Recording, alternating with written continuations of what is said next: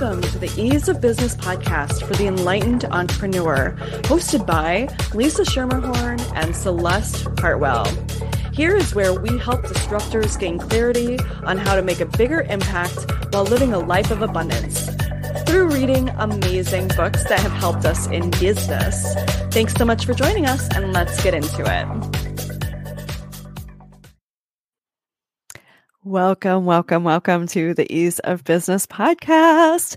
This is episode 4, where we are talking about The Alchemist by Paulo Coelho. And so if you're familiar with this book at all, you may be thinking, Celeste and Lisa, like, how is that a business book? Like, how is that a book that has helped you move forward faster in business? And we're going to tell you all about it today. So welcome to my amazing co-host, Lisa Schermerhorn. Oh, thank you so much. And you know what's so cool is, you know, the segue was perfect. This book, if you can see it, The Alchemist, is a book that I give my clients to read. Oh, I love that. Yeah. So tell me why. Because it helps you understand that anything is possible. And one of my favorite lines, I have so many notes here of my favorite quotes, but it talks about when you want something, all the universe conspires in helping you achieve it. And it's so true. It's like what you focus on is what you get. And so when you see this journey, because it's really the journey of a young boy who works his way through life and goes through difficulties, and he gets direction from these people, and he learns to follow his heart. I don't want to give too much away because there's a lot of magic in the book too, but I just found, for me, it was so inspirational. And I just love this book, along with a couple of other his books. The Pilgrimage is another one that I love of his. But how his language, he writes in poetry. Yeah, I love that you're bringing that up, Lisa, because I'm going to be really honest. I have never physically read this book, but I've listened to it on Audible multiple times. And even in like the preparation for this episode, I listened to it, I think, no less than 3 times. Yeah. And it made me really desire to have a physical copy, because it's one of those books where each line is so potent and could be a quote as a standalone, that it's just beauty. It's just beautiful, and it's poetic, and it's deep and loving, and it's such a beautiful life lessons that will help in life and business throughout. And so I'll talk briefly about my first experience with this book, which was, I think, you know, I actually had a gentleman share the book with me, tell me about the book back in 2006, when I had first moved to Chicago, and I had felt like I was following the signs and following the nudges and following the breadcrumbs, as I've always said, and moved to Chicago, which was my life goal since I was 5 years old. That was all I wanted in life, and then I did it. And so I was late 20s, and I really felt very aligned with that whole move. And so this gentleman was like, "Oh my God, have you read The Alchemist?" And I said, "No." And I didn't read the book at that moment. In fact, it took me until 2015 to finally read the book. So like 9 years later, finally read it, listened to it on Audible. Like I mentioned before, I've only ever listened to it on Audible because I have a short attention span. And to be completely transparent, I feel like we're going to give it all away, but the book starts with this young man, you know, going along his life. And then at the end of the book, he basically ends up exactly where he was at the beginning of the book. And what I got from that back in 2015 was basically like, well, why would I follow the breadcrumbs? Like, why would I do all the things that he did to like get there again? Because I don't know, like, I just was not in a space to like see all the beauty and the depth of faith and trust and surrender and the lessons that he learned that I was able to really feel into more deeply this time of revisiting the book. Well, I find it interesting because if you think about this in life, if I still lived in the hometown that I grew up in and never moved away and never went out and sought out my own journey, I wouldn't be the person I am today. So he went to seek, you know, they use the term personal legend. And in the book, he talks about how everyone as a child knows what their personal legend is. And the legend is, you know, what your gifts are, what you are. And then throughout our life, we get people who talk us out of it. We get people in our lives that say, oh, that's too dangerous, don't do that, or that's too risky. Everyone in our lives will, at some point in our lives, that people who are well-meaning will try and talk us out of our personal legend, even to the point where we may feel that our personal legend or our own journey feels too scary or, you know, too hard. And many people will walk away. But I also liken it to, there's a metaphor in that for me. I think about the Wizard of Oz and the same type of journey where Dorothy, where she starts out and she ends up. But is she the same person at the end? No, she's not. She's not. So we all have to go through that. It's that no place like home, but we have to go through that wisdom and that journey to get that. Plus he accumulated, he ended up with so many gifts on the way. Right. I mean, he finds the love of his life and he, right. You know, finds his treasure and realizes that in giving up everything, he actually gained so much more, right? And the times that things were taken away from him, so to speak, like his perception that they were taken away from him, they were always given back to him in more and more and more, right? Tenfold. Like more, tenfold, like expansion. And to me, that just really signifies when we can like get out of the fear space that we've been taught into by society, by culture, by well-meaning loved ones, right? Like just trying to keep us safe. Like we don't see that we're always supported by the universe, that the universe is always looking out for us. And it's just such a beautiful story about that in so many different ways. My life has been a culmination of that I have learned to live my life that way. And the more you do and the more you go into your heart space and your feeling and get out of your head, the more will come to you because you're following your soul's purpose, you know, that your own personal legend. And no one else knows that better than you do. And most of the time while we're on the journey, we don't even know what it is. Girl, I could write a whole book about that. Yeah, it's true. And so it's really the journey of learning to trust your own intuition and your guidance. And miraculous things will happen. I know in my life they have. When you learn to trust and surrender to that, what is within, and what makes us each unique and special. And it's an inspirational book. I think it should be required to read, required reading. Even if you didn't read the whole book and just had this in the bathroom and opened it up to a random page and read like a paragraph. It's like the Four Agreements is like that for me. I just open it up and whatever I need to have for that, you know, 5 minutes is just amazing to me. This is one of those books that has that kind of incredible wisdom. And there's another saying in here. It says, every blessing ignored becomes a curse. Because when you say, oh, that's just a coincidence, or you just let something go and don't honor the things that get put in front of you. And then later on, you end up regretting it. Or it's always that elusive thing because it was there and then you didn't acknowledge it. Well, and that brings up for me too, like what we talked about in second episode? Yeah, like the first book that we went through, which was like Think and Grow Rich, yeah. Right?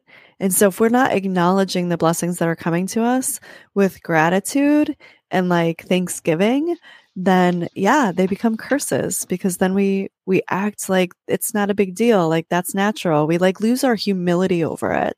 Yeah. And that's where we really fall into the trap of scarcity, right? Right. And it even goes beyond that because when you think it's the world is a mirror for us. So it's what you put into it is what you get back. And in another place in the book, it says most people see the world as a threatening place. And because they do, the world turns out to be a threatening place. It is like, how do you see the world? And I always like to use the term reframe. You know, what was the gift that this gave me? You know, not many people, no one wants to go through divorce. It was one of the most horrible, difficult things I'd ever gone through in my life. But now I can look back and reframe and look at the gifts that it has given me and the lessons it's given my children, because I wanted to be an example of how you should live your life and not give your power away and not be in a place where you're unhappy. But it takes a lot of courage and it takes a lot of fortitude to have enough courage to get yourself out of a situation. And the thing is that when you don't, parts of you start to die. You have to follow that. Otherwise, you just end up in deep, deep depression. If people understood that if they started to follow that, get over their fear and really follow their own personal legend, they may find themselves having to get rid of their medication because they may not need it again. Well, and I love that we're talking about this because you know me, I like to define things, right? Yes. And what's really been coming up for me lately is around this idea of like, what is a nudge? What is inspiration? And what is a calling is what's been coming up for me a lot lately. And for me, a calling is something I'm curious about. Like genuine curiosity, right? Like I don't have to do the thing, but ooh, it kind of sounds fun. Like it kind of sounds interesting. It kind of sounds intriguing. And when we don't follow that nudge, like when we don't follow that invitation from the universe, then it doesn't go away. Like it doesn't ever just disappear and be like, okay, yep, you said no to horseback riding or whatever it is. And it just comes back later. It just comes back later. And it just comes back later. And sometimes it'll get louder. And sometimes something crazy will happen that you're like, oh my God, of course, I've been meaning to go horseback riding. Like, why haven't I been doing this? Like, whatever that is. And Lisa, going back to the divorce example, like I remember my first divorce. I'm divorced twice now, but thankfully, in loving partnership with my second ex-husband, quote unquote. And that's a wild story, but we have a beautiful relationship that I would never give up. And that divorce brought us back together in this really beautiful way and allowed us to create a different relationship. But going back to my first one, I was very young and I felt like everyone expected me to be in this relationship with him, to live, to die, to eat, to sleep, to breathe that relationship. And I lost so much of who I was. I compromised so much of my identity in that relationship, partially because he had a very strong personality, even though I have a really strong personality too, but he had such a strong personality that it overpowered me. And I remember that the decision that I had to come to for that relationship was I'm okay to live my life alone for the rest of my life. I just cannot be in this relationship. This is not healthy for me. This is not something that I need to be in, right? And so sometimes we just have to get to that breaking point of what, you know, before we take that step. But had I followed the nudge prior, I may not have even married him, because I really had doubts that early on in the relationship, right?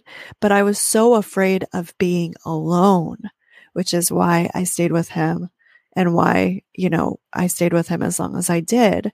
So I think like what you're saying, like getting past the fear is such a huge space, and it just takes breath and taking one step at a time and not making something mean or not futurizing what we think is going to happen, the worst case scenario, which, by the way, rarely ever happens.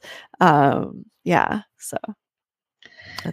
No, it's so true. And when I think that the biggest lesson, one of the biggest lessons that I had in this book and in my own life is really about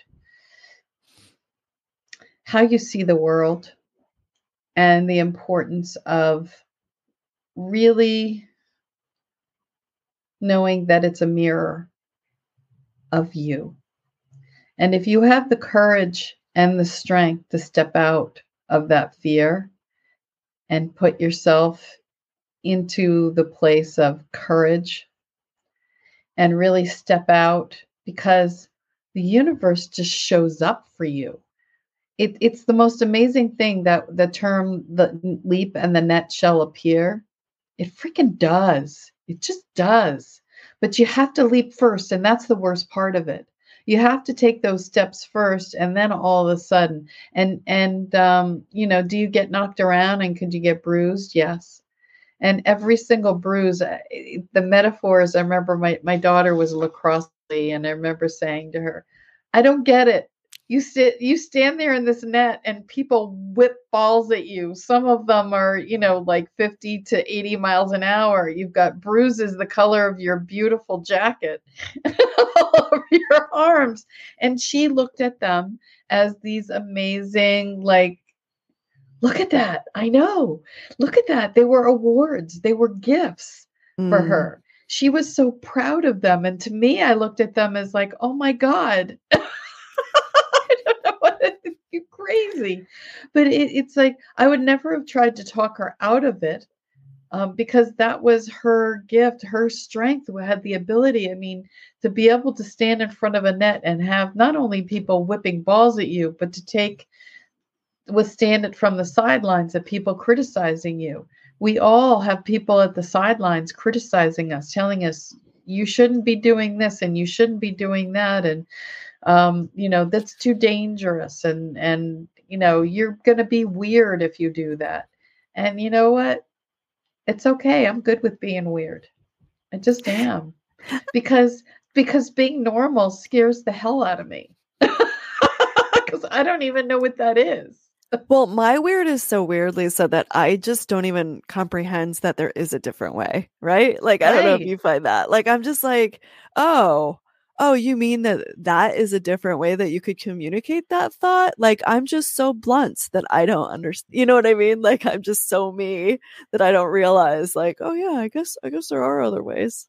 Yeah. But it's your thumbprint. It's your thumbprint. And so it's just learning to trust the journey. Trust the journey and know that whatever you choose, when you have the courage to really stand up and do what needs to be done for your life and bring joy, because this is a barometer, you know, in that place in your heart, what brings you joy and what gets you to that place of, wow, I literally can't wait to wake up every day. I just love what I do every day. It's exciting to me. When I get to help someone, when I get to talk to someone or meet someone new or connect, I'm a big connector, that kind of thing, or stepping on the unknown. I never thought of myself as brave, because as a kid, I wasn't. I was painfully shy. I was really, gave my power away constantly. I didn't think that I really had value. And the older I got, the more I started to realize my own value. And the more courageous I became, the stronger I became. doing things now and stepping out of my comfort zone is like, okay, what can I do today? What can I do to scare me? Because I have this rule that if whatever I'm afraid of, that's what I have to do. And sometimes I'd never used a power tool before, and I ended up, you know, refinishing my deck by myself. But, you know, we have to do things that scare us. And that's what takes us to the next level and makes us stronger. I love that. It is. It's where the growth is, for sure.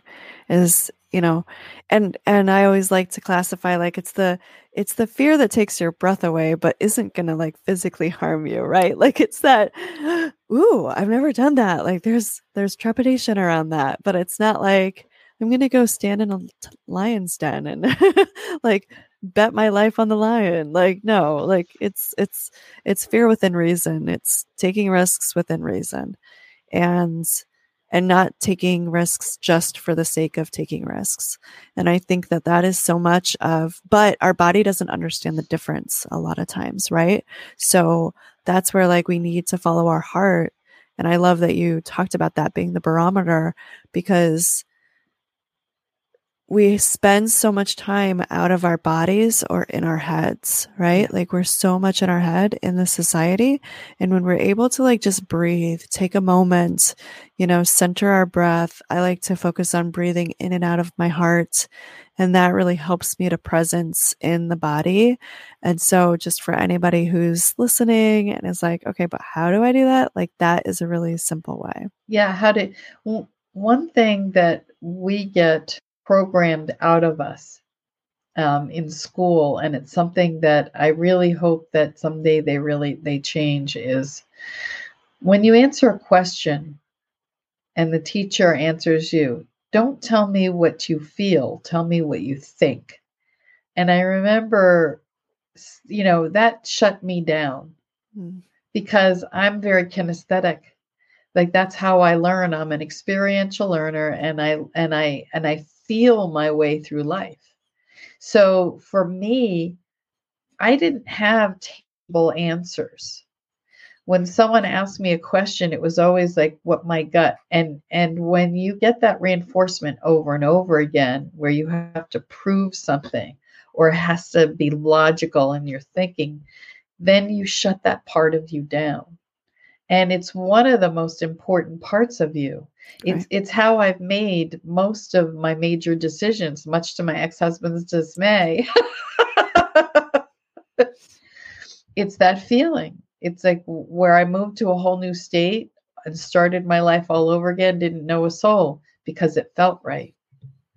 You know, it's like started a business and started my life over again because it felt right. I didn't have any tangible, you know, formula for this. And that's what people have to learn to unlearn, is to follow that personal legend.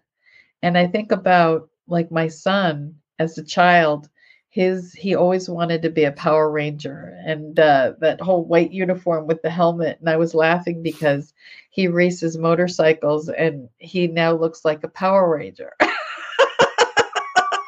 Oh, I love it. I love it. I love it when full leather suit with the helmet. And I'm like, you finally got to be a Power Ranger. I love it when childhood dreams like inadvertently come true. That's like my favorite. It's amazing. I always wanted to be a unicorn, and now look at my hair. There you are. There you are. Right. Right. So, well, I think that is a beautiful place to stop. I think that this conversation, Lisa and I, could clearly talk forever, but playing with the different times that we're like running, how long we run this podcast for, and just wanting to like honor the listener. So first off, we want to thank you so much for being with us today. It is such a pleasure. And whether you found us on YouTube or Facebook or all the places that podcasts live, we are all there. We're also at theeaseofbusiness.com, I believe it is. All of a sudden I'm saying that and I'm like, I don't know that I know the website. Oh yeah, it's theeaseofbusiness.com. Woo. Thanks. Thanks, Google. Thanks for a web browser. So that this month's book, if you missed it, it was The Alchemist by Paulo Coelho. We highly recommend it. And Lisa, do you want to announce the book for next month? The Five Languages of Appreciation in the Workplace. And if you've ever read The Five Love Languages, it's based on that, but it's how you can learn to appreciate each other in the workplace. And I have to tell you, I've actually done a presentation on this book for innkeepers, because most innkeepers are couples and they're spending 24 hours a day together. And so this was a really, really great presentation to help people better understand each other in the workplace, especially in close quarters. So if you especially work with a tight group of people, this is a great book to read. I love that. And I love that we're doing this, you know, Five Love Languages or Five Languages of Appreciation book in February, right? Because yes. The date that we're going to be doing this is on Tuesday, February 15th at 7 p.m. Eastern. So very apropos for Valentine's Day month and the month of love and appreciation.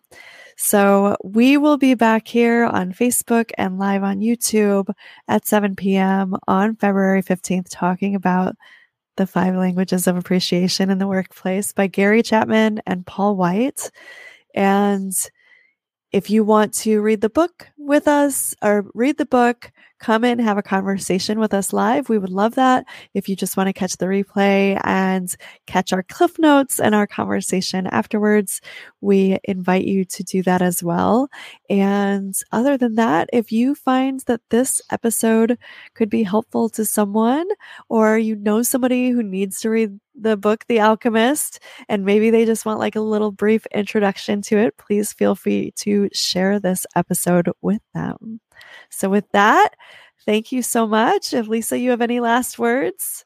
No, thank you for joining us, and look forward to seeing you in February.